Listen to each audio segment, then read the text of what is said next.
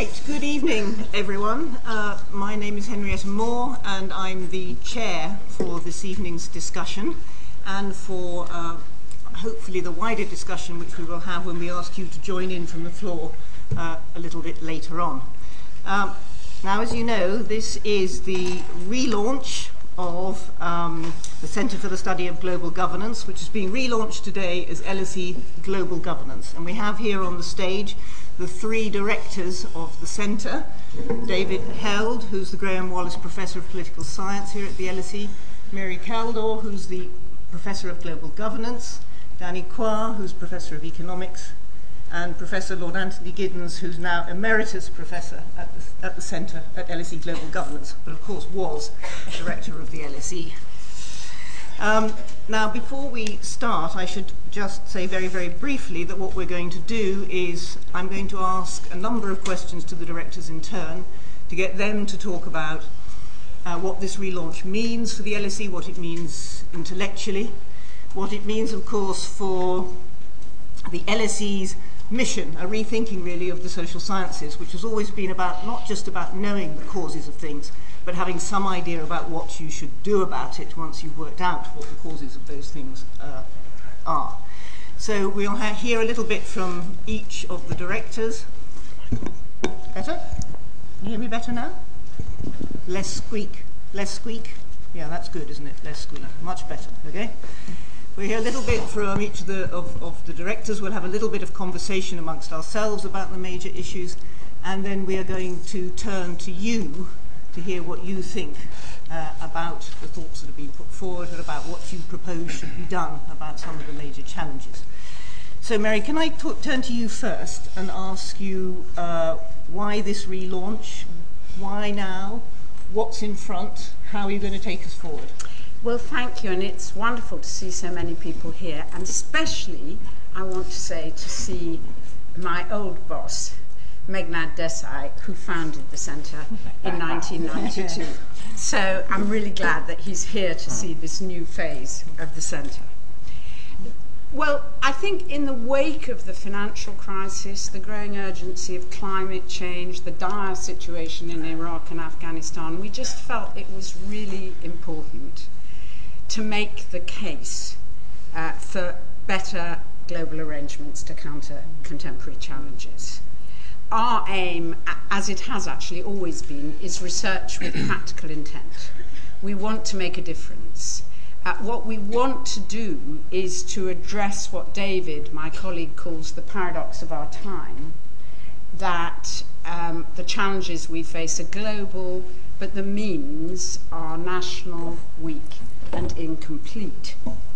And I think to do that, what we have to be able to do is to make the kind of cognitive leap that enables us to address our current predicament. Um, it means that we have to undertake, we have to start trying to develop new ways of thinking about the world. We have to undertake a very ambitious research program.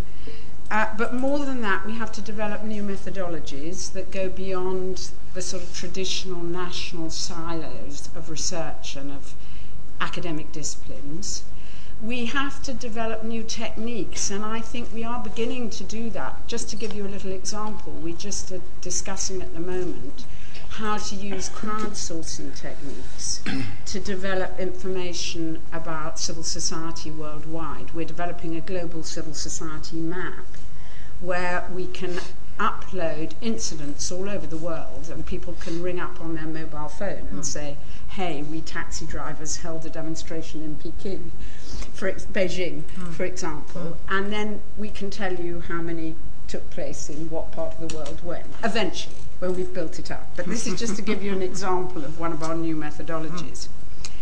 Uh, we need to involve partners to build networks of global partners, which we're doing with Beijing, with South Korea, with Thailand, with India, with places in Africa.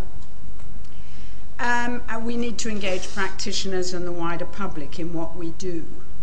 So these are all the reasons why we decided to give ourselves a new name, LSE uh, Global Governance. We're absolutely delighted that Danny Quah has been appointed as a third co-director to join David Held and myself so that we can replace Meghnad as an economist because it's been a gap among us. Uh, we've, we've also appointed some brilliant younger scholars to direct our streams of research, which include governance and civil society, global governance and civil society, uh, global security, sustainability and prosperity, and culture and communications. So that's really all I'm going to say. David's going to add something about our publications, but there's a lot more to be said. But what we wanted to do today was to focus not on the tools of our trade, but on the substantive content to be addressed.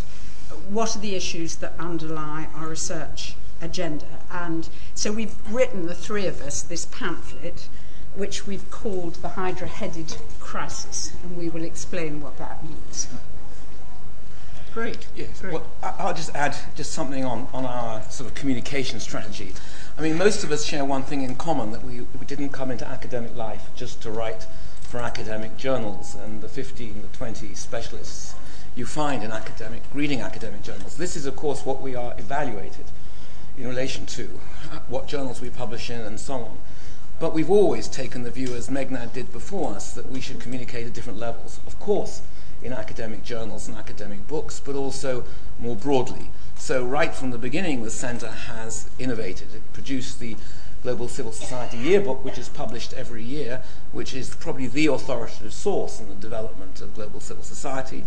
We will publish a range of pamphlets now on most of the pressing global issues, and we have just launched, uh, very proudly, uh, a new journal called uh, Global Policy. I have a copy here, so I can just hold it up here.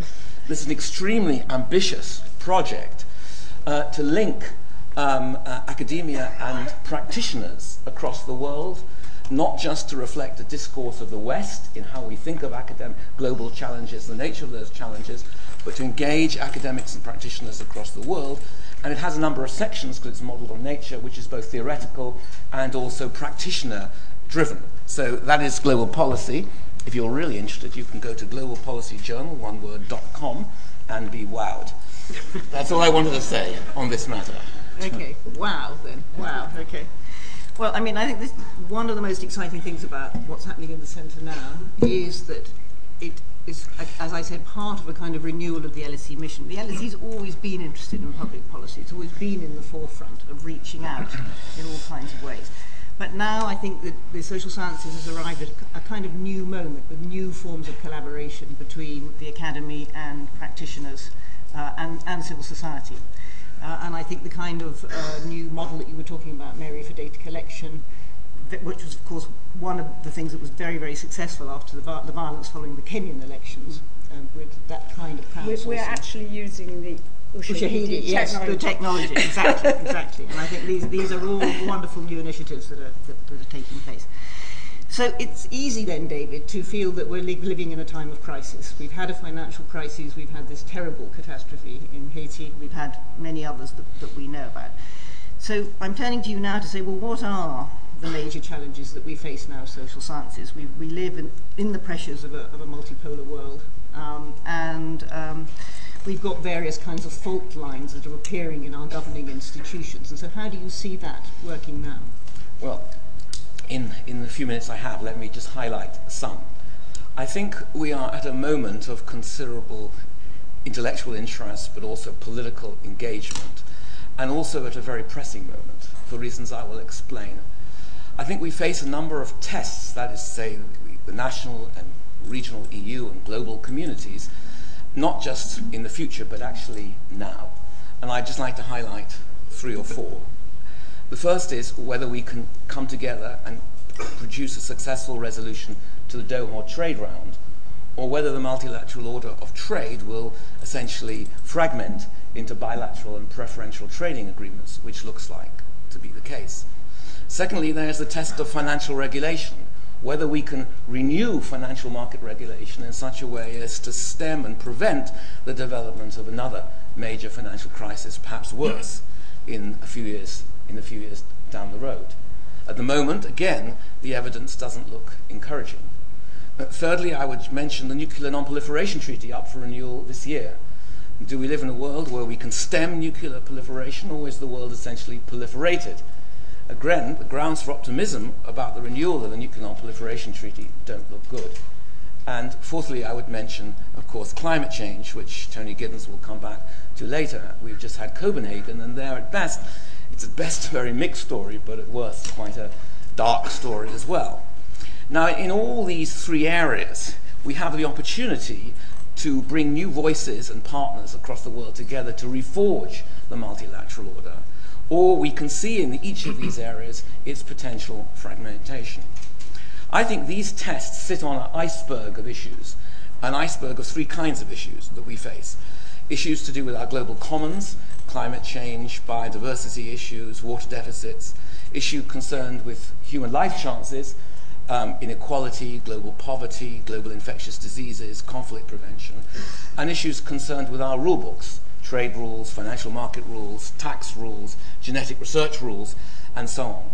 In each of these areas, nation states alone can no longer produce coherent, feasible, and effective solutions. For example, if the UK is highly innovative and produces very effective regulations to manage genetic research, it doesn't matter a jot in the long run for the Human Genome Project and for genetic engineering if other countries bypass those rules and do what they're going to do.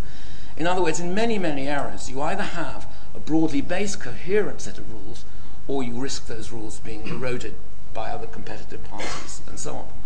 In each of these areas, nation states alone cannot deliver the goods. And yet, the one thing we have to accept is that nation states acting together have a pretty mixed record and at best a pretty bad record. And the more urgent the issue, often the, the greater the difficulty of finding common voice. I think behind this now lies a particular set of structural issues, and I'll stop my opening remarks. And this can basically be summed up as the 1945 multilateral order being no longer, in crude sense, fit for purpose. It was created at a time after the Second World War by the victors of the Second World War, whose power was embedded in the 1945 settlement and in the institutions, the Bretton Woods institutions that followed. But the world has changed very dramatically. It's not just a world that we call a global world, driven by forces of economic forces of globalization, but there's been changes in the balance of power across the world. The US hegemonic reach is not as great as it was. We see that in Afghanistan, Iraq, and elsewhere. The world at the economic level is certainly becoming more multipolar. The EU was more coherent faced with a Cold War threat than it is today. It no longer speaks with you know, singularity and a clear necessary common purpose.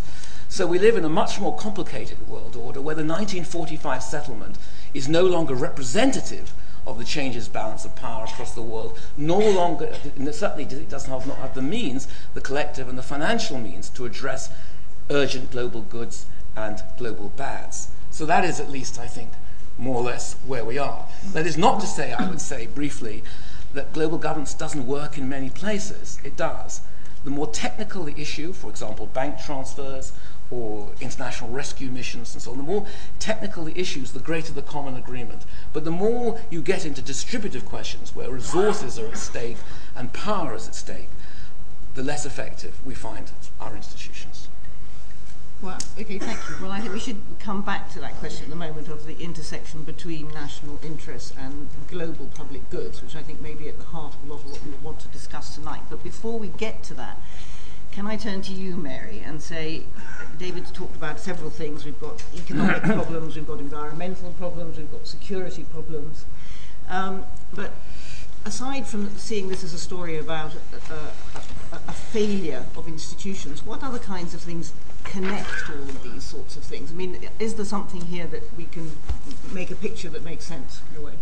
Well, that's really why we decided to call this pamphlet the Hydra Headed uh, Crisis. Mm. Because every week we seem to have a new crisis. Last week it was Haiti, this week it's Greece, every week it's Afghanistan. Mm.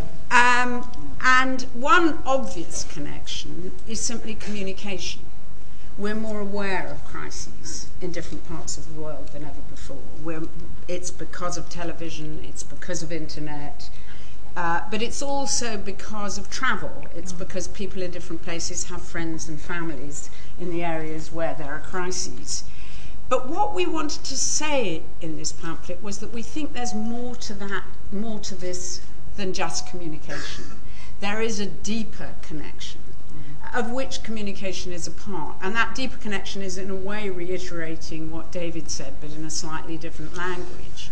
That we've seen in the last decades profound economic, social, cultural transformations, and yet our political institutions are still very much shaped by the mid 20th century consensus. Uh, and what we've tried to do in this pamphlet is to spell this out in relation to the economic crisis, what we call the security crisis, and the environmental. And let me just say briefly what I mean by each. Um, what we've argued is the financial crisis is not just about um, excessive risk taking and weak regulation, even though that is incredibly important. Underlying the financial crisis is a more profound structural economic crisis. And fundamentally, saying it in a very brief way, and I hope Danny will say more, it's about the fact that the dollar remains the international reserve currency, despite the fact that the American model of energy intensive mass production for consumption and military purposes is becoming exhausted, and despite the fact that economic power is shifting eastwards. The consequence is that because of its particular position as a reserve dollar, the US can maintain huge deficits, both in its government budget and externally and still get away with huge borrowing because the dollar's a reserve currency. And the result is it's sucking in capital from the rest of the world because um, the rest of the world is subject to much tighter discipline. And the result is, and, and, that's also one of the reasons why the financial crisis, because it's limited productive opportunities. It means that people, those whose job it is to make profits have to seek new, innovative ways of making profit. So, what, so if we turn to the second dimension of all of this, what's the security element of all this? Well, the, a key point is that high levels of military spending were supposed to underpin US military power, which in turn underpins, helps to underpin the role of the dollar. But First of all, high military spending has contributed to the deficit, and yet at the same time, it has not contributed to security, as we are seeing in Iraq and Afghanistan.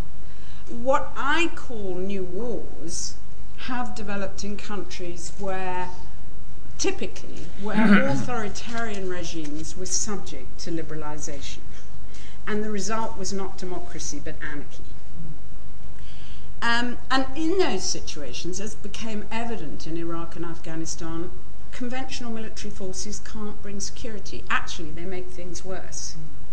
So, what we're seeing is what I call a security gap. Large parts of the world where people feel more and more insecure, they risk being killed, being raped, being kidnapped, uh, they lack access to food, water, healthcare, they're vulnerable to natural disasters. Um, and yet, military forces are quite inappropriate for that kind of insecurity. And what happens instead is that new actors fill that gap mercenaries, pirates, warlords, militias. And we've got growing areas of insecurity in the world East Africa, um, Central Asia, the Caucasus. So, then finally, what about the environmental dimension? Well, it, on the one hand, we can say it's the consequence of the energy intensive model, both of development and of security, because military forces are incredibly energy intensive, conventional military forces. On the other hand, it's the poorest, most underdeveloped countries, the most insecure areas, as we saw in Haiti, which are most vulnerable to the kind of natural shocks we can expect as a result of climate change. And the problem is, again, a similar problem, that government simply can't get their act together. And I'm sh- I know that Tony Giddens will talk much more about that, to address climate change because of the short term national nature of their political constituencies. So basically, those are, that's setting out broadly how we see the connection, and I guess our research agenda is how to address this manifold, this modest research agenda is how to address this um, hydra-headed crisis. Well, could I just come back to you a little bit um, on the question of military spending and security, which is yeah. obviously a hugely important issue. Military spending is still rising. I think the figure you gave in your pamphlet was something like 1.6 trillion dollars. Yeah. So that that's in excess of the GDP of every country in Africa put together, right? And yet we don't have a sense that, as you say, that security is improving. And I, I'm wondering, you know, how will we, can we, can any of us actually persuade any of these governments to stop spending money on Well, the interesting thing is that most governments, at least, well, even Russian and Chinese are facing huge dilemmas precisely because it doesn't bring security. What they like spending money on is missiles, aircraft carriers, advanced combat aircraft. Mm-hmm. And they become more and more expensive and less and less useful. Mm. And if you look at the American budget or our budget, they command about half the budget. Meanwhile, manpower is declining. The reason the Americans have so many private security contractors in Iraq and Afghanistan is because manpower has been declining. And what is being realized inside ministries of defense is that we face a choice. Either we want to be able to do missions which actually address people's security in Africa or Afghanistan, hmm. or we go on spending on these hugely expensive weapon systems. And in the case of a country like Britain, it is a real crisis, hmm. actually. We really do face the choice are we going to continue to buy Trident, or are we going to continue to be able to send troops? We're actually quite good at protecting people. Mm. Um, we're actually quite good at doing peacekeeping. And I, if you ask me, if you ask what does British clout come from, it's not from having nuclear weapons, it's from being good at peacekeeping. But we can't, won't be able to afford it in the future if we continue to buy Trident submarines. So there is a sort of real crisis going on, and I think our job as thinkers and academics is saying these are the other ways you can do things. Okay, good. Yeah. So new new approaches, new models, new ways yeah. of thinking about things, new forms of, of, of, of, collaboration. So Danny, can I turn to you now then and, and talk a little bit about economics? I mean, there's a lot of discussion at the moment about the rise of India and China. The idea that in a sense the, the balance of power is shifting eastwards. Um, but I think one of the questions we all want to know is, is, is the balance of power really shifting eastwards economically? I mean, is this just on the back of an increasing middle class with an interest in consumption? Uh, where will new forms of value be created? How will this productivity growth take, take, take place? Um, you know, as Mary said earlier, the, the US dollar is still the reserve currency. Um, military, military might is definitely in the hands of the Americans at the moment, whether they're using it well or badly. Uh, so how do you how do you see these new trends really working? Um, thank you, Henrietta. The the question of this shift of economic power to the east is something I want to to speak about in some concrete detail later on. But I want to be clear right up front that it's going to be something that connects up to other parts of our conversation, uh, in particular the global financial crisis. Uh, Mary has already started to trace out how this shift of this potential shift of power to the east is something that will link back to our understanding of the US in the global economy and the seeds of the 2008 global financial crisis. Before I begin on that, however, I want to remark how writing this booklet between the three of us already you see the balance of power between the co-directors. it's shifting eastward. and, and the indeed, technique isn't quite right. That's and, all I mean. The words indeed, are perfect. You, you might have already noticed that when I started to talk about this booklet that we wrote together, we, we wrote this over tens of thousands of kilometers separated across different time zones. and it was the first time I had started to do something really rigorous and systematic and concrete with my fellow co-directors, with whom I had agreed to be part of in this center. And honestly, the things you find out about people after you've agreed to work with them. we dis- Tell us more. we discovered how much we agreed on some very big issues and on some very small issues. And I'm, but I'm pleased to say that the booklet has come out the way it has. and then even this evening, I'm discovering new things about my co-directors. For instance, Mary has referred to how I might be viewed as a replacement for Meghnad and if I were Meghnad sitting in this audience, I would have two thoughts at least running through my head. One is, if that Quah fellow thinks he's going to replace me, he's got a shot coming. First of all, he's got to improve his dress sense. and second, he's got to do something about that hair. well, that's true. the second thought must be why does it take the three of you to replace one of me? but I think that is one of the reasons that the three of us, together with Tony Giddens and Henrietta, up here on stage, because we want to talk about the breaking down of barriers, intellectual barriers, and indeed trade barriers across academic disciplines and across ways of thinking in the social sciences. And one of the things that the three of us together have been trying to do in thinking through the work of this center, the work of this global center, is what exactly it means to break down those intellectual silos. The key traction point for us that's already come out in David's remarks and Mary's remarks and in the booklet is that the world, the global economy today struggles with the historical legacy from the Bretton Woods institutions. It's a historical, political, and institutional legacy that is very difficult to shift. And it is far slower moving in character than the actual shift in global economic power, than the shift in economic activity. Now, I'm far from the first to notice, point out, and try and document this shift of economic power to the east. As Henrietta has said, this is something that people talk about. How concrete is it exactly? How substantive? How real? So long before this evening's discussion, part of this evening's discussion that has to do with the shift, Jim O'Neill at Goldman Sachs had talked about the rise of the BRICS.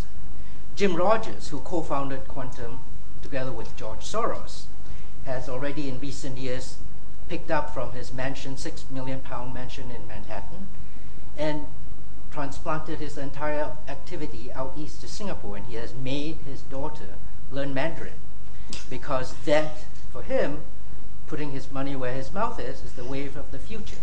The group CEO of HSBC has recently moved from New York to London and then again to Hong Kong. Journalists like Fareed Zakaria, the editor of Newsweek International, policy observers and diplomats like Kishore Mahbubani, the current dean of the Lee Kuan Yew School of Public Policy, have all talked about this shift to the east. And for those of us at the LSE who are of a skeptical nature, it is very easy to try and come up with facts and observations to refute that there is indeed the shift of economic power to the east. After all, the United States remains 25% of the global economy through thick and thin, through the last 50 years, through upturns and downturns. It has always been that. It's still the United States that runs the internet. It is still the United States that runs Facebook, which I know some of you in the back of the auditorium are even now looking at. it is still the United States that runs Twitter servers. And again, some of you will, I hope, be already tweeting about what we're saying, what we're talking about here. The United States is still the world's repository of soft power. It holds the leading corporate brands in the world. Its average income is still 15 times, between 15 and 20 times the average income of most of the East.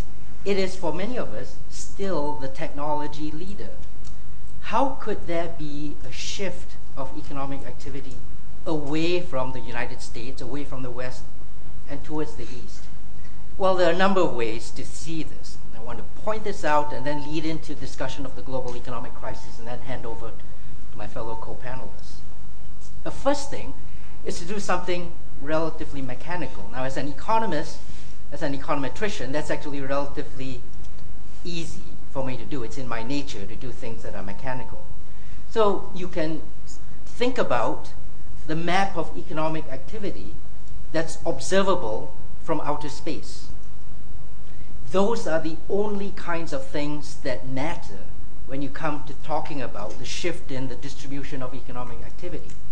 So when you go to Google Earth, you can actually map out 700 or so locations on Earth, on the planet, where you can measure discernible economic activity. And then you can mechanically, after, after measuring economic activity through income or through production or some other way across these 700 places, you can mechanically calculate the world's economic center of gravity. Now, this is something that everyone talks about. Everyone talks about how there's a shift in HSBC's activities. There's a shift in investors. There's a shift in journalistic and diplomatic activity. Well, you can actually make concrete that shift, as Henrietta is insisting that we might do. And when you do that, you find that in the mid 70s, the world's economic center of gravity was mid Atlantic, was west of London, to no one's surprise.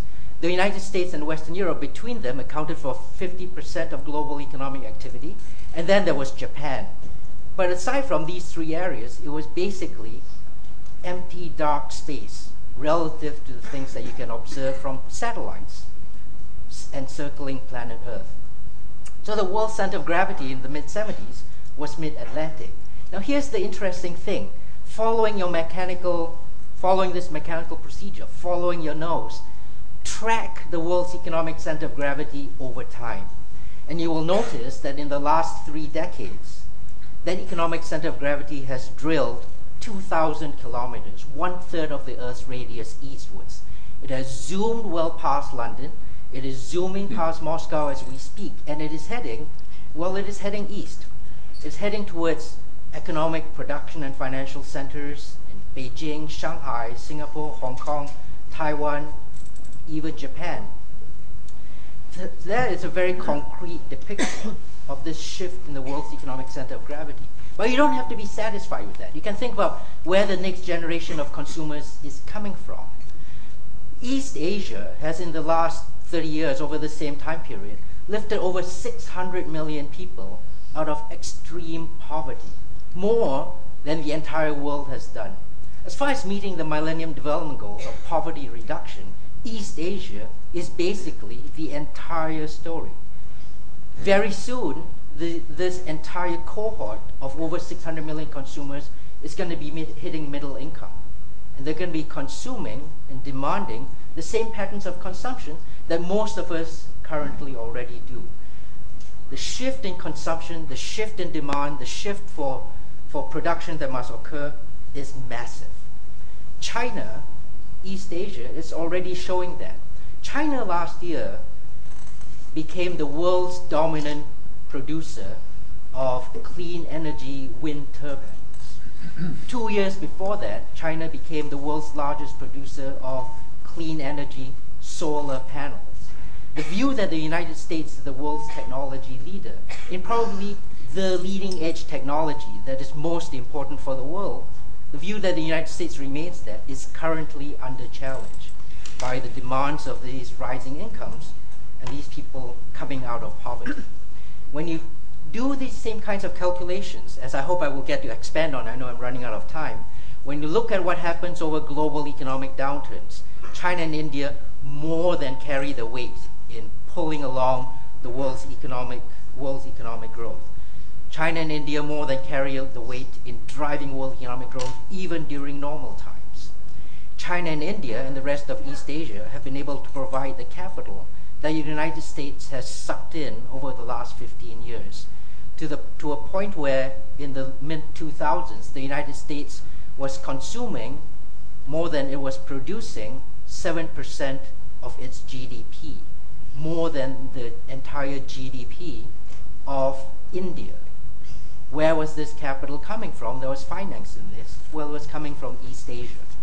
Now, there are a number of additional facts that we might get into that I hope you will challenge as we go through our conversation. But I've tried to give you a flavor of what it means to be characterizing the shift in global economic activity, the shift in global economic power. And it's setting up all kinds of tensions. As David has said, we live in a world, in a global society, in a global polity, where global policy making in the economic realm comes from an inherited Bretton Woods institutions that have entirely failed to keep track of these changes in global economic activity. What we do going forwards is exactly what David refers to as the paradox of our time. How do we manage the global commons, the global economy, when our institutions seem grotesquely incapable of keeping up with real world changes in economic activity? Thank you, Danny, very much. Well, I think we we'll come back to that several points that you that, that, that you've raised there, including I think the, the difficulty of actually getting any change in the trade rules, which is of course part of the, the issue about whether this shift is really occurring. But before we do that and have an, an open discussion, I would like to turn to Tony and ask you, Tony, about the crisis that's all on our minds at the moment, which is the crisis of climate change, and indeed the fact that we seem to make so little progress on changing climate or agreeing any of the reductions in emissions and so on, particularly in the, in the most disappointing case recently, which was uh, Copenhagen. And I think it's very difficult for, for all of us um, who've not spent as much time as you have looking at these things to think about or not to see Copenhagen as an act of very, bad faith on the part of those who really do hold the reins of power in this area, which is the United States in part. Ah, well, thank you. Let me just say uh, what a pleasure it is to be, for me, to be back at the LSE, indeed, uh, back in the old theatre. And I'd also like to pay tribute to Meghnad Desai for not only having founded the centre, but for all the fantastic things he's done from the for the LSE and continues to do so. And uh, I'd like to congratulate David and Mary because they built on the foundation that Meghnad set out, and I think they've made a really dramatic success of the centre, and that's the reason why they've been able to move to a higher plane, as it were, with this um, relaunch, which I'm happy to be part of, and very pleased that Danny and Henrietta are also involved, and you know, as they get to discover more about each other, I hope that they'll all be happy. I found it a bit worrying the way that you know it's a bit like a marriage the way Danny was describing it. So you've probably got to be a bit careful. Well, I see all these things as Henrietta was saying through the prism of climate change because that's what I've been devoted almost, almost all my activities to for the last. Uh, two years or so. I think the situation in the world is in a way quite simple. Yeah, over the past 20 or 30 years, there's been a massive increase in interdependence, however you measure, measure it. We live in a vastly more interdependent world than any generation has ever done before, and that interdependence is still accelerating. However, it has not been accompanied by effective instruments of, of global governance to cope effectively with the consequences of that interdependence, and we are struggling to find an adjustment at the moment. And this struggle, I think, appears in all the areas which we're uh, talking about. Um, I was trying to find some good jokes to tell you about climate change, but you know, it's too serious. No jokes about climate change. I only found one, which you may have heard as, you know, two planets talking to one another. And the first planet says to the second planet, I don't feel very well. I've got Homo sapiens. the, second, the second planet says to the first one, Oh, don't worry, that doesn't last very long. you know, follow, following Copenhagen, this could be said to be the situation which we're in. And I think Copenhagen is an appropriate mirror, actually, of all that's been discussed so far by the previous three speakers. You look at what happened in Copenhagen, whichever way you look at it, was a fiasco. I mean, I was never, I was never a strong adherent of Kyoto-style bargaining. I never thought that Copenhagen would produce systematic results uh, of the kind we need to be able to control climate change because it was always going to be difficult to get 192 nations to agree to anything substantial. Kyoto took years to unfold and hasn't really made any significant impact actually on rising global emissions. So I always thought we needed something different. Nevertheless, I didn't quite expect the, the fiasco that, that happened. And my main point would be that the, the, you know, this fiasco reflects the very strains in the global system which have been discussed. If I go through them quickly, first of all, the weakness of the United Nations. The United Nations provided the framework for Copenhagen. The UN is pretty good at advancing causes. Got a lot of good uh, agencies which do that. It has advanced the cause of climate change consciousness, even given the criticisms more recently made of the Intergovernmental Panel on Climate Change, the IPCC. But the United Nations is paralyzed in terms of decision making, and that was very evident um, at Copenhagen. If you're trying to get a consensus between a large number of nations in which there is no form of majority voting, extremely difficult to do that. And the effect of Copenhagen, I'm afraid, has been, in my view, to further weaken the United Nations because the UN, I think, will no longer be the main fulcrum of further global climate change policy. the second very visible thing, Copenhagen, also significant, you know, for world politics, the marginalising of the EU, which was quite amazing. The EU came to Copenhagen, seeing itself as in the vanguard of climate change policy, and indeed it was because the EU stepped into the vacuum produced by uh, the eight years of government of George Bush, and the EU uh, introduced climate change policy ahead of any other sector, really, of states in the world. But it was completely marginalized.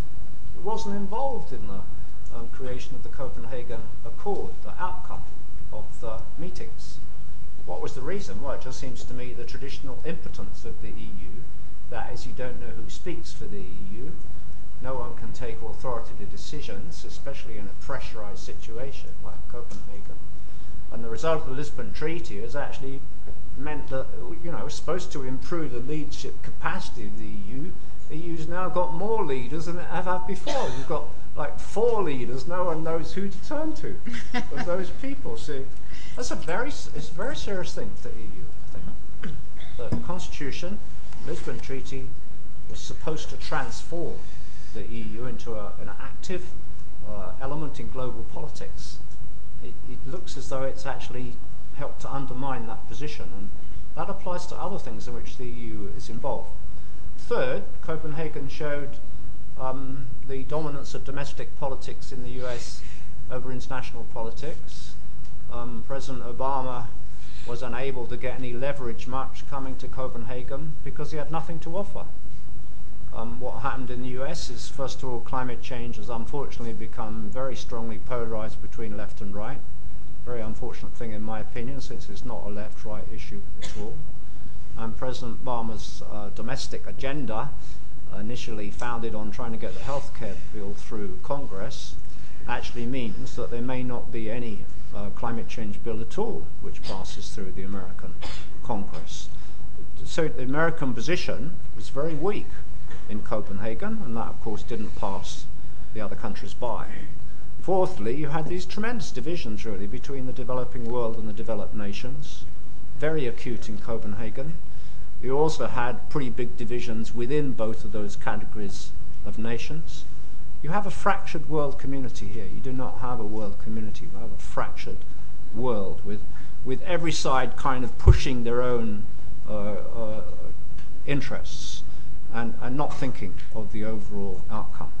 I would stress that you're dealing here with possibly the most uh, cataclysmic future which humanity faces. You shouldn't, I think, be too swayed by the attack on, the, on climate change science, which, in my view, has shown nothing of significance. These are the biggest risks, probably, we face in the 21st century, especially where they converge with nuclear proliferation. What is the world doing? Virtually nothing as a result of Copenhagen meetings directly. Fifthly, you, know, you have the ambiguous role of China. It's certainly right to say, you know, power is shifting eastwards. Everybody can see that. Problematic, difficult though it is to measure, as Danny has said. But I'm not sure that China is really ready f- for the role which it now is, is more or less being forced to assume as an agent within the overall system of international relations. It doesn't really have, a, I think, a full multilateralist position, wants to sustain a fairly traditional notion of sovereignty, fairly strict notion of sovereignty, in an interdependent world where those two things don't really match. You know, people used to complain when the United States ran the world. They're going to complain even more if power shifts too much towards China without an equivalent uh, network perception of our interdependence. And I think the struggle around Google is a pretty good example of that, but only one example of that. Um, the outcome, so far as climate change uh, problems, uh, so far as those problems we face now, what, what's likely to be the outcome, probably better to leave to discuss with Henrietta. But um, we, I think we're at the verge of, of as big a transition in our economy and our well, a bigger transition in our economy and society than than was true of the Industrial Revolution. We are on the edge of a new world here, I think, because our industrial civilization is unsustainable. It's coming up against the limits of its possibilities. That means you must have an alternative model of development at some point soon for China, India, and the large developing countries. We suffer in a way from overdevelopment in in the so-called developed uh, societies. There's a tremendous job to be done here. I don't I don't feel myself um, at all pessimistic or not too pessimistic as a result of Copenhagen because there are other driving transformative forces which overlap quite a lot with the climate change agenda. The main one is energy security, and when you look at what Danny was saying about huge Chinese investment in renewable energy and nuclear energy, um, plans for um, closing down many traditional coal-fired power stations, replacing them with with new uh, energy technologies. Um, you know, China now commands about 20% of total global R&D, up up from about 3% only about 20 years ago. See, you're going to have a big driving force of energy security, which, if we can get our act right, quite a lot of that could overlap with um, what we have to do, which is bring the rate of emissions of greenhouse gases down, bring it down fairly sharply, and bring it down fairly soon. Thank you, Tony. Well, a very, very acute analysis, but the crisis of leadership that you describe seems to me to be a serious problem. I mean, in this booklet that you, the three directors have written, there's a, an extraordinary fact that the, the state of New York has a larger carbon footprint than the 766 million people that live in the least 50 developed countries in the world. And there seems to be absolutely no appetite for doing anything about this on the side of the Americans. Um, no, David, if there is this crisis. Well, can I just comment yes, on that? Because that, that's not true, I think. Oh, okay. Well, oh, good. well, What, what the fact or the well, what appetite? is no? What is the case? This is comment about America. And what is the case is you're only going to get weak leadership probably at the federal level, but the United States is a very divi- diverse society. You have all sorts of groups operating at state level, um, below the national level. You have figures like Arnold Schwarzenegger with his R20 organization. You have some 365 cities in the United States, all becoming transition cities towards low carbon economy. You have plenty of connections being forged actually at Copenhagen uh, between subnational groups from India, China, United States. Very interesting outcome. You can drive quite a lot from the, the, the area of civil society, which Mary talked about previously. So we, what, what we need is a lot of innovation on the level of international relations, which I think tri- climate change can to some degree be a driving force, not just an expression, as perhaps my short talk indicated, but a driving force for transformation too. And you know we've got to be innovative, and I think technological innovation is going to be perhaps less important in controlling global greenhouse emissions than social, economic, uh, and innovation at the level of international relations. Okay. Well- So here's a task for the Centre for Global Governance. Exactly. well, well, Tony anticipated me because I was just about to use that to segue back to David and ask about democracy and the role of democracy in actually ensuring some of these changes coming through people power. Yeah.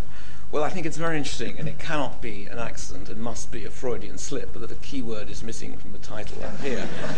the 21st century, how the global crisis provides the opportunity to transform the, because, because that is where we would all disagree. we agree about the first part, but it must be absolutely deliberate. Was that a deliberate slip on not? I, I, we must have. To, uh, I, I, suspect it, it, was not a deliberate slip. but let's let's leave that aside. I mean, let's start with democracy then, Henrietta. Your question. I mean, democracy is part of the answer and part of the problem.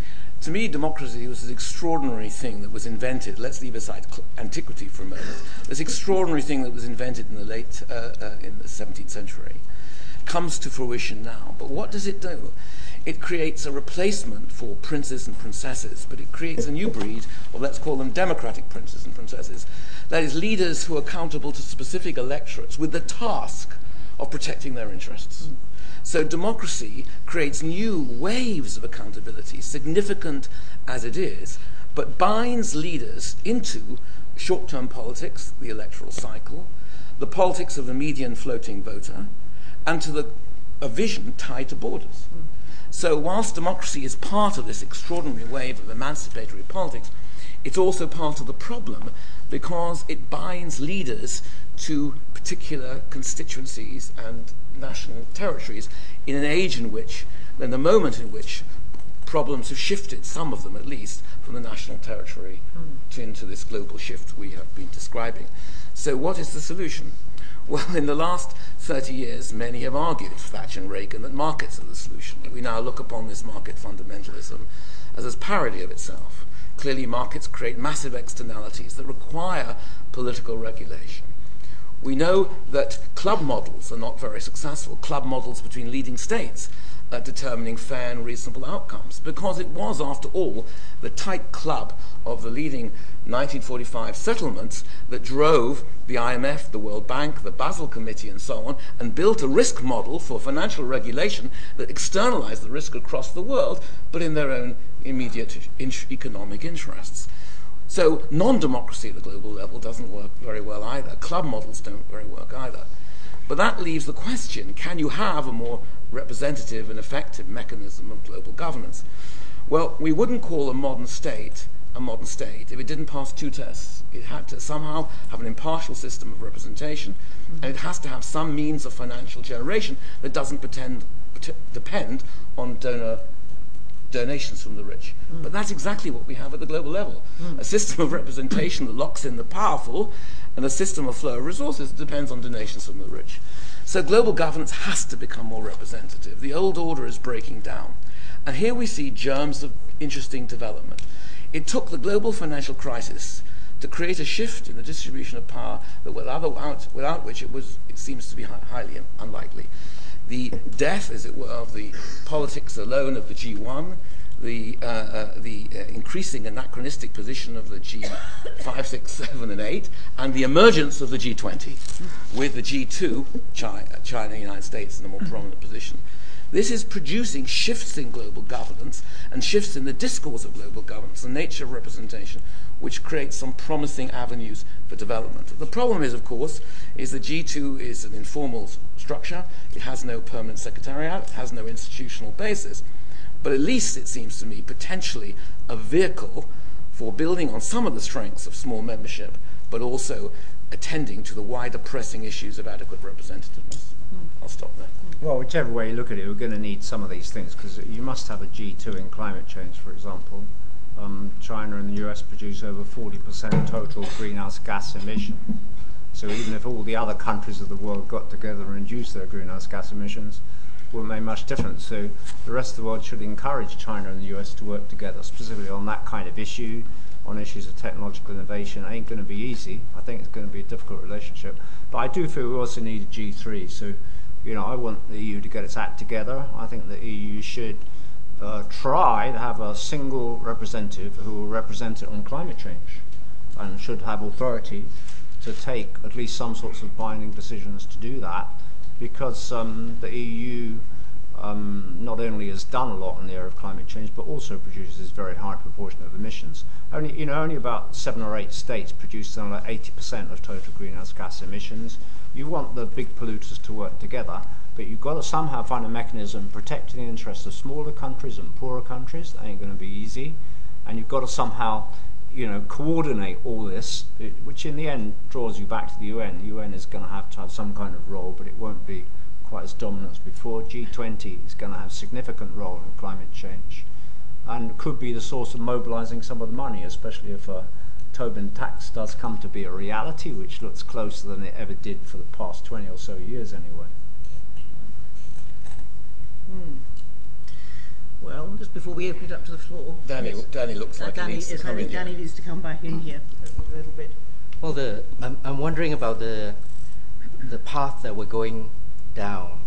Um, we've got already up on stage a view that says that the United States should not be viewed as a single polity. That there are pockets of, of disagreement within the United States on how you want to run technology, clean technologies, how you run your cities. It, is difficult for me to translate that to an international stage where we're then trying to unify not just 350 million people, but one and a half billion people, or three billion people if we just take the top fraction of however, top whatever fraction of economic activity, population, and so on. I still believe in markets, and although, as, as David says, market fundamentalism has turned out to be a, a, a ho- hollow, hollow mockery, has made a hollow mockery of itself, it has done, market fundamentalism has done very well at producing outcomes in many different arenas of our lives. No one's ever complained about the market for umbrellas. No one's ever complained about the market for restaurant meals or for going out. The market mechanism works very well, producing outcomes that satisfy our needs given the right circumstances, given the right regulatory mechanisms. And I would still go with the market mechanism even for these for, for many global questions, for global questions on climate change, on economic regulation, on regulation of economic activity.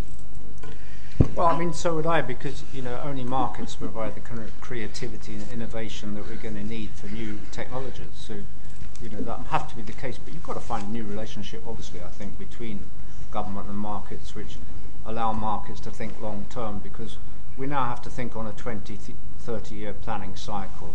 We know that traditional authoritarianism didn't work for that. We know that market fundamentalism didn't work. So we've got to pioneer something new and you know it's going to be a new, more sophisticated relationship. I hope, think there's I think there's a real problem, which is that markets always operate within a regulatory framework, and what we're really saying is that at the moment our regulatory framework, even with a lot of deregulation, is supporting the vested interests of the old model. I actually happen to think that once we start moving towards a low carbon economy, we will discover that there are huge productive possibilities, and the market is already rushing into those areas. But I think along with that change of regulation has to go a, cha- a change of political will.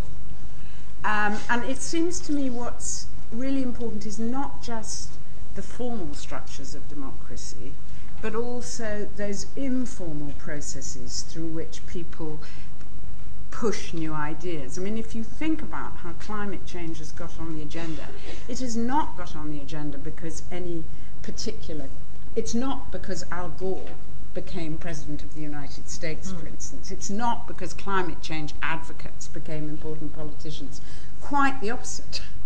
It's because there was a growing global discussion, debate, pressure. And if I think about Copenhagen, it seems to me there was a success of Copenhagen, but it was actually a success before it began. Namely, that it mobilized a lot of public ideas and discourses. The same, I would argue, is about President Obama. Actually, Obama's success was winning and mobilizing all those people to help him win, which produced local change throughout the United States. So I think if we're really going to push towards a different world which deals with security, which deals with a low carbon economy, which deals with uh, equality and poverty. Part of it is going to be pushed, pulled, most of it will be the consequence of what people do in their own ways. Uh, and the question is how do we break down the barriers that exist today, these deep structural barriers that exist at national level that prevent those people from pushing in those positive, constructive ways. Yes, so come back. Sustained economic growth is going to be a challenge for very many parts of the world, Mary. So, David, last point before we open to the floor. Yeah, I, would just like to dis- you know, disagree with Tony and Danny, really. I mean, they discard market fundamentalism, but then re-emphasize that the key question is how to harness the power of markets. But I, I think while that is, of course, true, I think it's the, not the big question. I mean, what we clearly has, what we, I think, the, well, to put the point differently, I think the real 21st century question, as it were, is how you balance markets, self determination, and universal standards. Because we all accept that markets have this incredibly inventive, dynamic quality that you have emphasized. We all accept that self determination and the values of self determination are crucial to governance and to the nature of responsive governance. And yet, universal standards are of critical importance too, because self-determination left to its own devices and the states left to their own devices are capable of the most extraordinary atrocities. So universal standards like the human rights regime, the ICC, sustainability standards and so on are critical. So the real issue, the political issue, which no one has solved and which all you students here will have to solve going forward, is how can you have the advantages of dynamic markets, the regulatory power of states and democracies, and embed in them universal standards, the universal uh, uh, human rights standards, sustainability standards, and that we don't, I think, have good enough answers for at this time. Right, let's open it to the floor then and get your views. And I'm going to take questions in bunches of threes. So, um, who would like to ask a question? Yes, that. Here and then here. This gentleman here and then here. You got a microphone? Yeah. No, no, no, he'll give you a microphone. They're just bring. My question to the panel as a whole, uh, John Gledhill, the Department of Government. How can we reconcile seemingly contradictory global agendas? So we've talked about the need for to deal with underdevelopment, the need to deal with the bottom billion, but also the need to deal with global climate change. The problem is that we can't really deal with another billion people that live the way that we do. So how can we reconcile these seemingly contradictory agendas? Okay, great. Gentleman there at the back, behind you. Yeah, the, the, the, point is about um, international financial regulation and the difficulty of achieving it. And the point that Joseph Stiglitz made last week, and he's making it continually, that basically you can't, uh, there, se- there doesn't seem to be much chance of achieving international agreement. We've obviously got a much weakened President of the United States, probably even weaker after the first Tuesday in November. Um, and he's basically saying, look, every nation should do its own thing, and that should be it. There should be national building blocks, in other words, which seems to be almost uh, in the hope that ultimately, by nations doing their own thing in terms of financial regulation, you'll get there. And then coming back to Robert Zoellick's point about the G20, you know, that, it, that the G7, G8 are obviously too small, but the G20 is too big to be effective. And then you've got the crisis in Europe with basically emerging nationalism, the Germans basically a lot of them wanting the Greece out of the eurozone. Yeah, that's a very good, actually, very good pair of questions. So what? Yeah, we'll take this one here, and then there's the third one, and then we'll, we'll come back. Uh, good evening. Uh, when we say that market fundamentalism is good because it uh, produces innovation, we make kind of like an inherent, inherent assumption that innovations are always uh, positive and productive, but um, how can we stop or detect innovations that are bad? Thank you. Okay, so there's a small technical question there, or a big technical question there for, for, for that. Let's, but let's go back then to the discussion which was questions focused on. Danny, can I turn to you first? This thing about the relationship between national interests and collective decision making, that whether the national interests will overturn always the global public good. Um, I, I think the, the quick answer, Henrietta, is yes. The question it must be, and in fact, that's the reason we're here to try and devise or consider alternative ways beyond just letting national interests run rampant mm. in an international arena. Mm. But if I may, can I also quickly provide my answers to mm. two, the two other questions? One was, how do we reconcile, um, you know, the bottom billion's aspirations, which are already coming to fruition, which are they're already realizing, whether the rest of the world agrees to or not. The bottom billion will rise. How do you reconcile that with the, the demands on what seems to be a finite world, and in particular, the very tight demands of, from global climate change? Now, my, my quick five second answer to that is the same answer that all of human history has provided. Every time we've come into contradictions or tensions like that, we've had to fall back on technology. We've had to fall back on improvements in technology. And here, we do need to allow the creativity of human entrepreneurs seeing economic incentives to drive forward the development of new technologies. And I believe that that will happen. Tom Friedman describes scenarios for how US investors and investors elsewhere, if the US does not step up to the plate to carry forward this idea. This actually cuts back now to the third question, which is that you know hmm. many of the, the panel seems to have the idea that market fundamentalism creates innovation or drives innovation. I think we do have that idea because that's what human history has shown. Creative destruction, things that allow the, the obsolescence of things that no longer work and be replaced with things that do work. How do we stop or detect bad innovations? The quick answer is that we, we cannot. Just as a configuration of molecules can either provide pharmaceuticals that will save the lives of hundreds of millions of people in Africa, but the same molecules, carbon, hydrogen, oxygen, can simply be a debilitating drug that saps the spirit of millions of Americans. How do we prevent one and not the other? We can't. We have to let markets and enlightened governments take up the, that role. Mary, creative destruction. Yeah, well, I actually I think all these questions are actually interconnected, as at like hydra-headed grinders.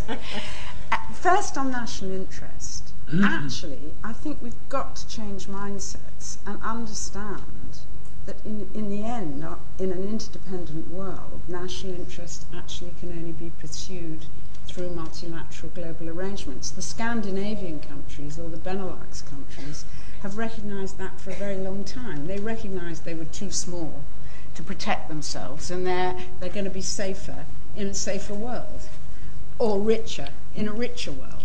But somehow we're still stuck with old fashioned ideas in countries like Britain and the United States. That that's, so, so part of it is changing mindsets.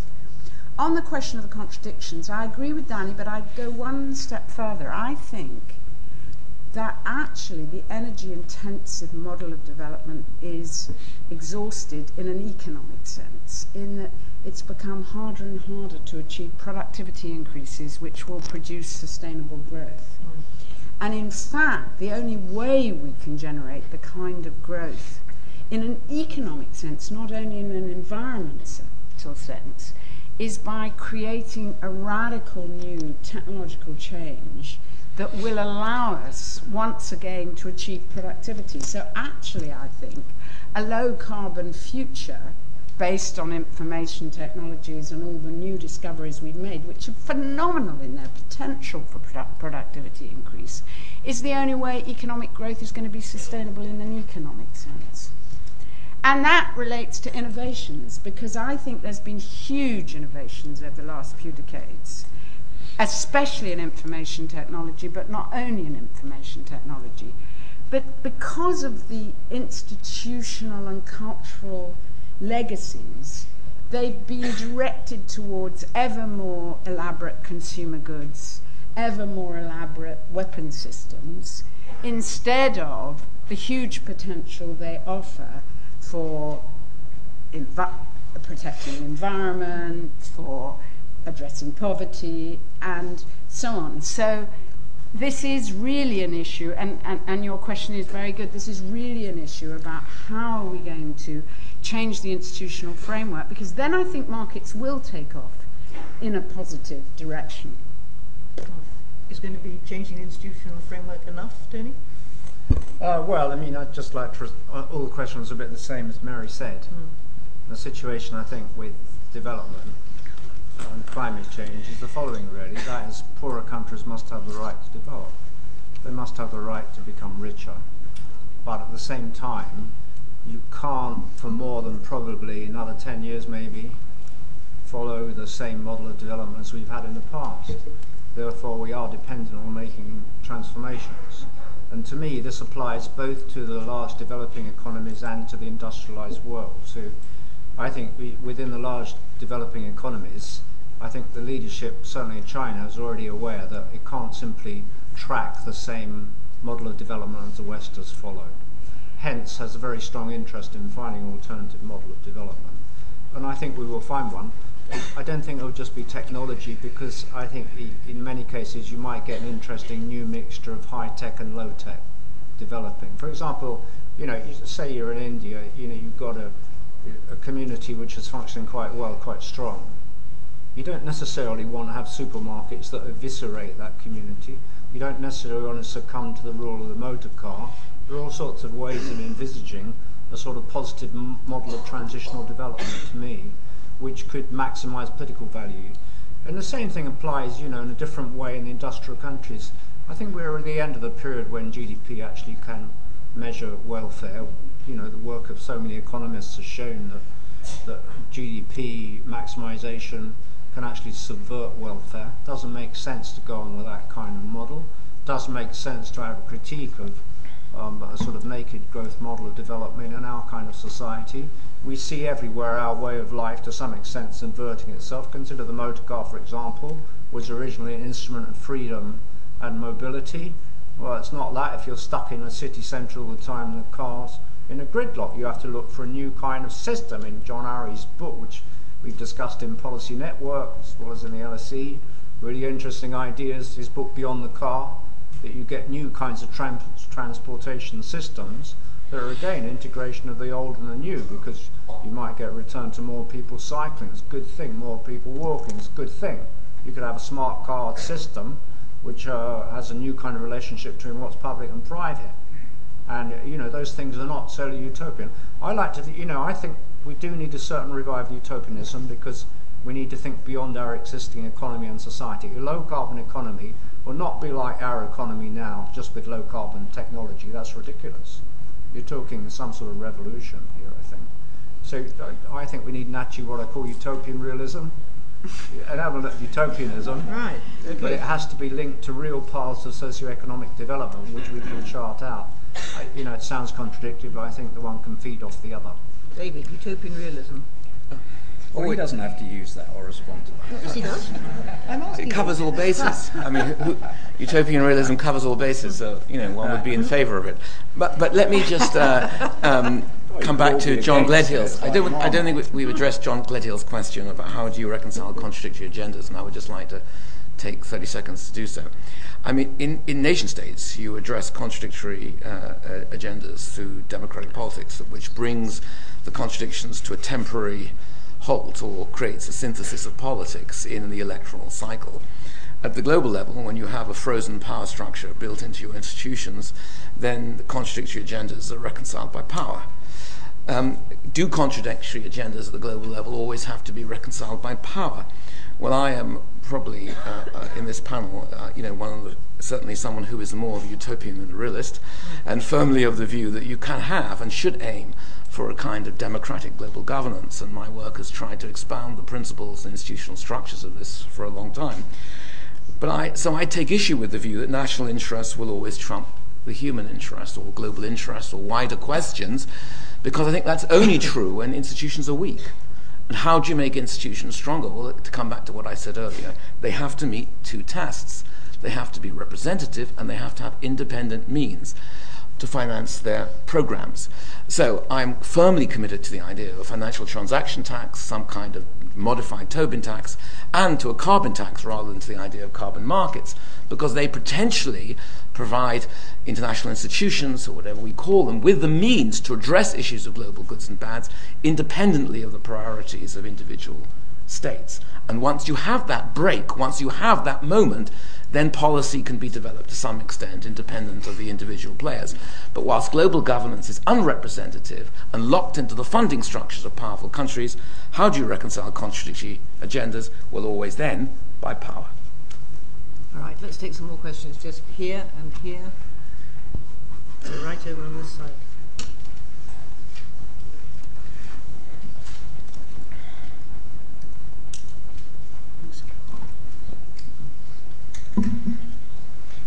I would like to have your view about citizens. How do you connect citizens to global governance? Because being a practitioner, in my experience, citizens don't care about this dimension.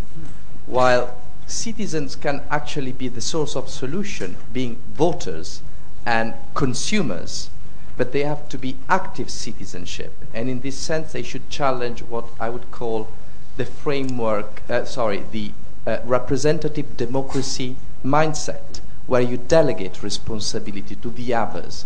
While we have examples that concretely uh, works, like fair trade.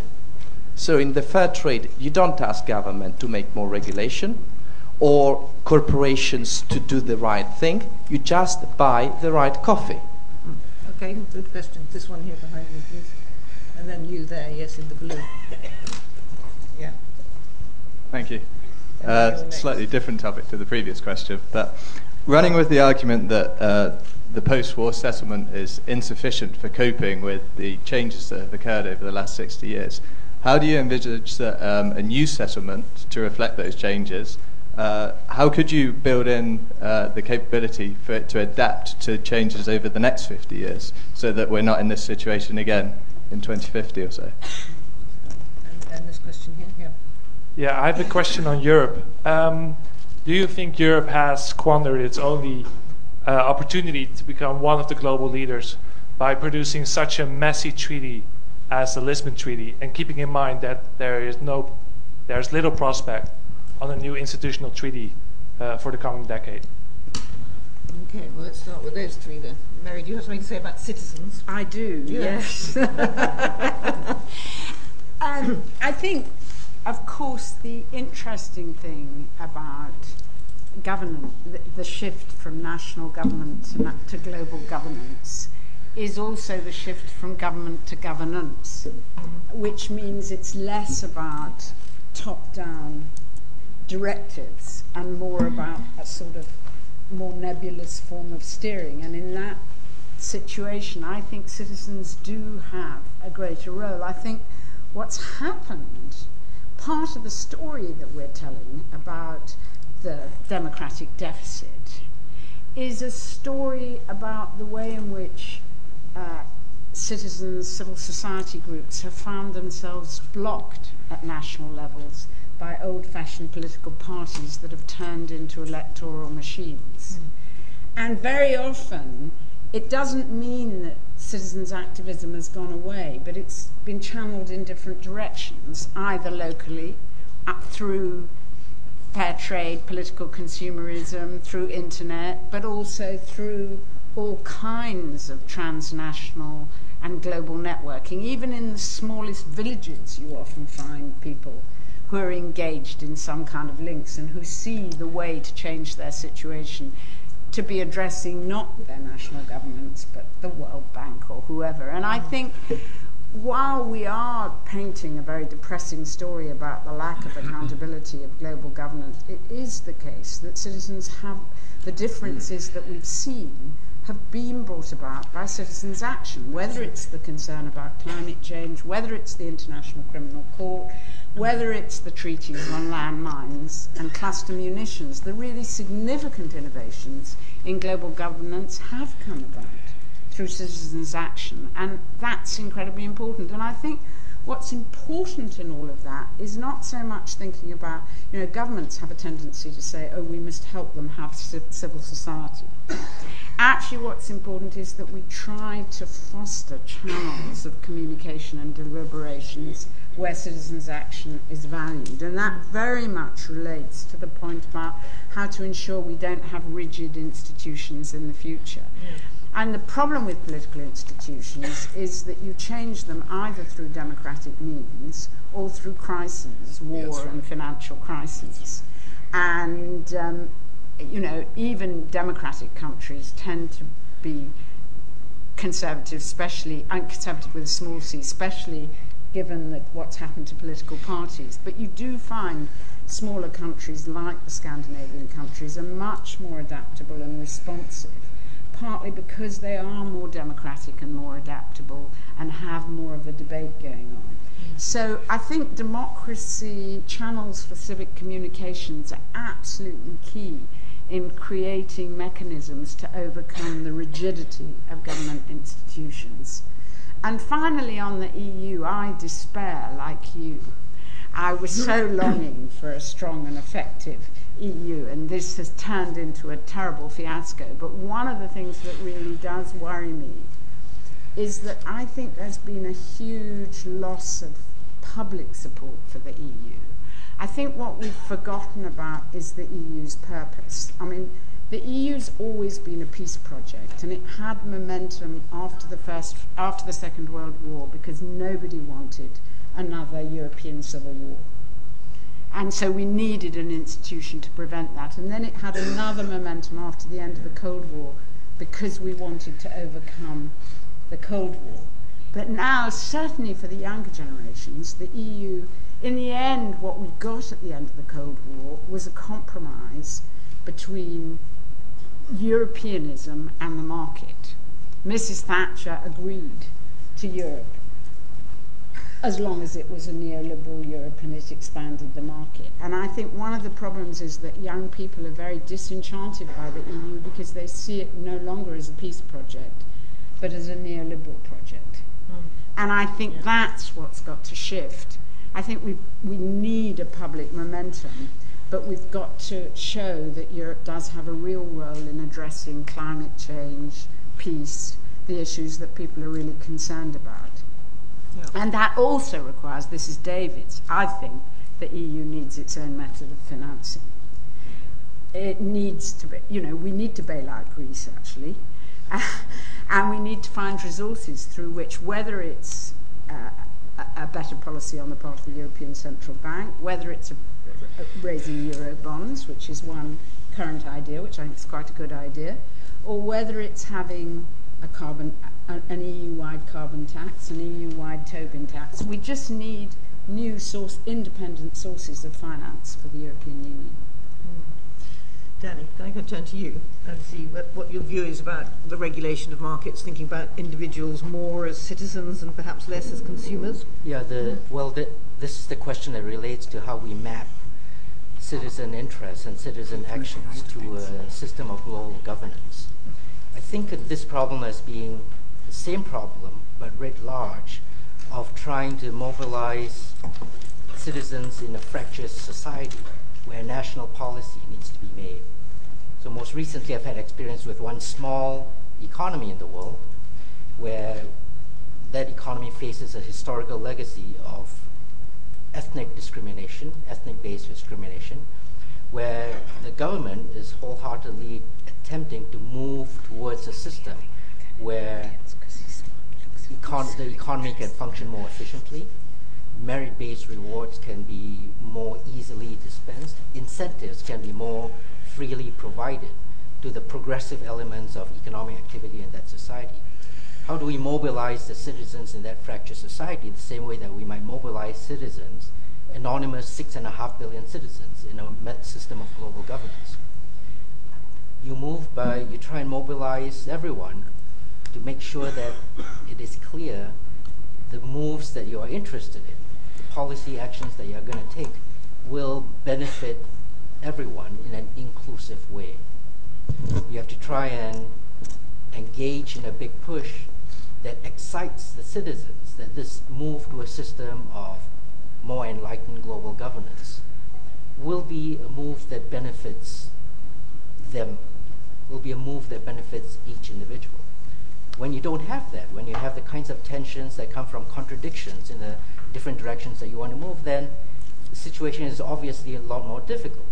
But that is the path that I believe that you need to take, respecting individual determination together with the need for an overall overarching method of governance. This actually then touches on the, the second question about a new international settlement that we might imagine. I can't imagine the entire outline at this point. However, I can see the tensions that would follow if we transcribe the principal outlines of what we currently have to a system where we simply take into account different memberships of the leaders in that society, in that global society. One of the principal sticking points in the global economy now is, as Mary has pointed out, the status of the US dollar as world's reserve currency, a situation where the political powerful are the world's largest debtors the politically not so powerful are the world's largest creditors. Because of this configuration, the world's reserve currency, the world's principal currency, is unable to serve its usual function in the global marketplace of equilibrating, of allowing these imbalances to work their way through. Now, that system that I've just described has nothing to do with the identity of the world's reserve currency. It's simply any global system where you have a strong leadership where that leadership then becomes the sticking point.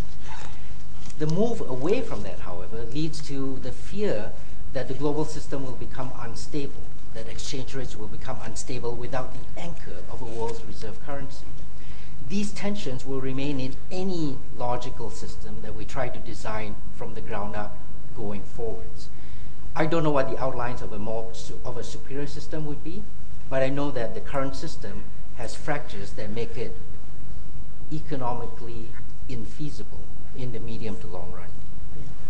I'm afraid that we are running out of time, but I'd like to have last words from, from Tony and from David. To conclude to Tony, first of all, you want to respond on the EU or any uh, other Well, matters? you know, the world, you know, social and economic life to me proceeds dialectically.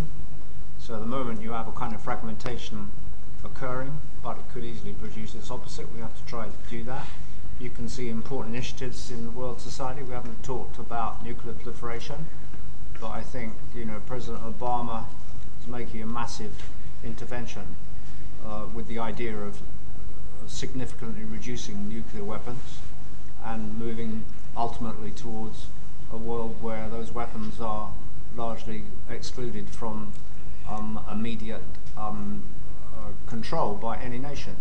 If we could set up a nuclear bank it will make an enormous difference because then you could have a peaceful expansion of nuclear power, which you can't really have at the moment. But you see interesting trends and counter trends there.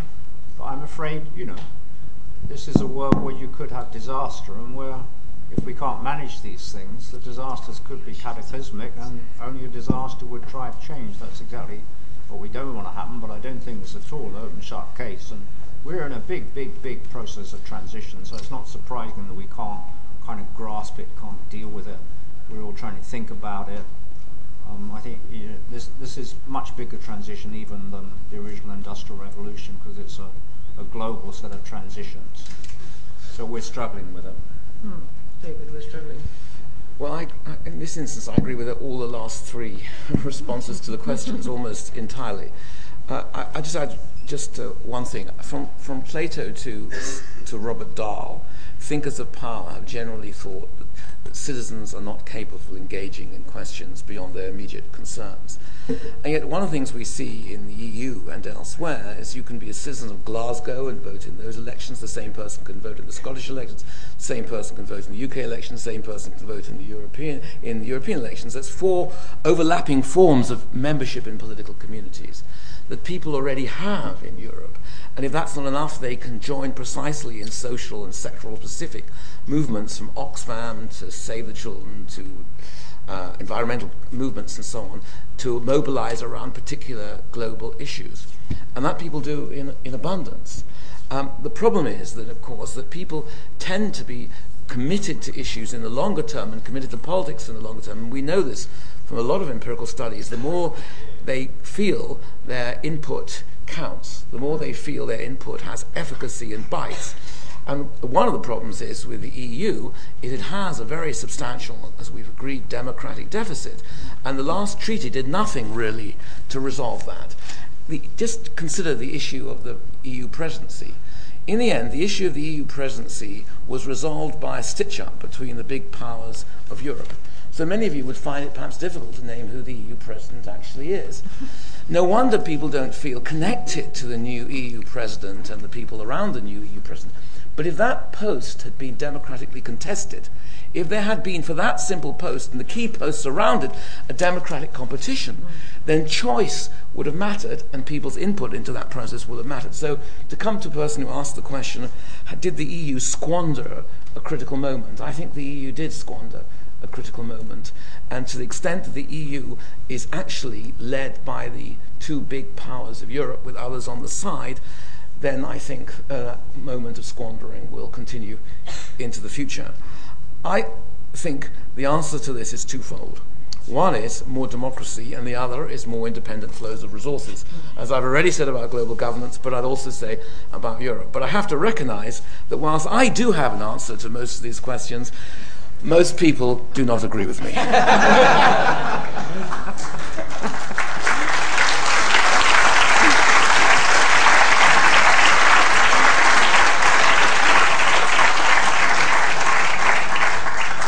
So I'm afraid we are out of time. We've arrived at the at the end of all the inputs we can make for this evening. I don't think we've squandered any of our time. I think we've done remarkably well. And so I'd just like to thank David Held, Mary Kaldor, Danny Quah, Tony Giddens for their contribution, and Henrietta you- Moore for her contribution. and will you join with me in celebrating the relaunch of LSE Global Governance? Thank you.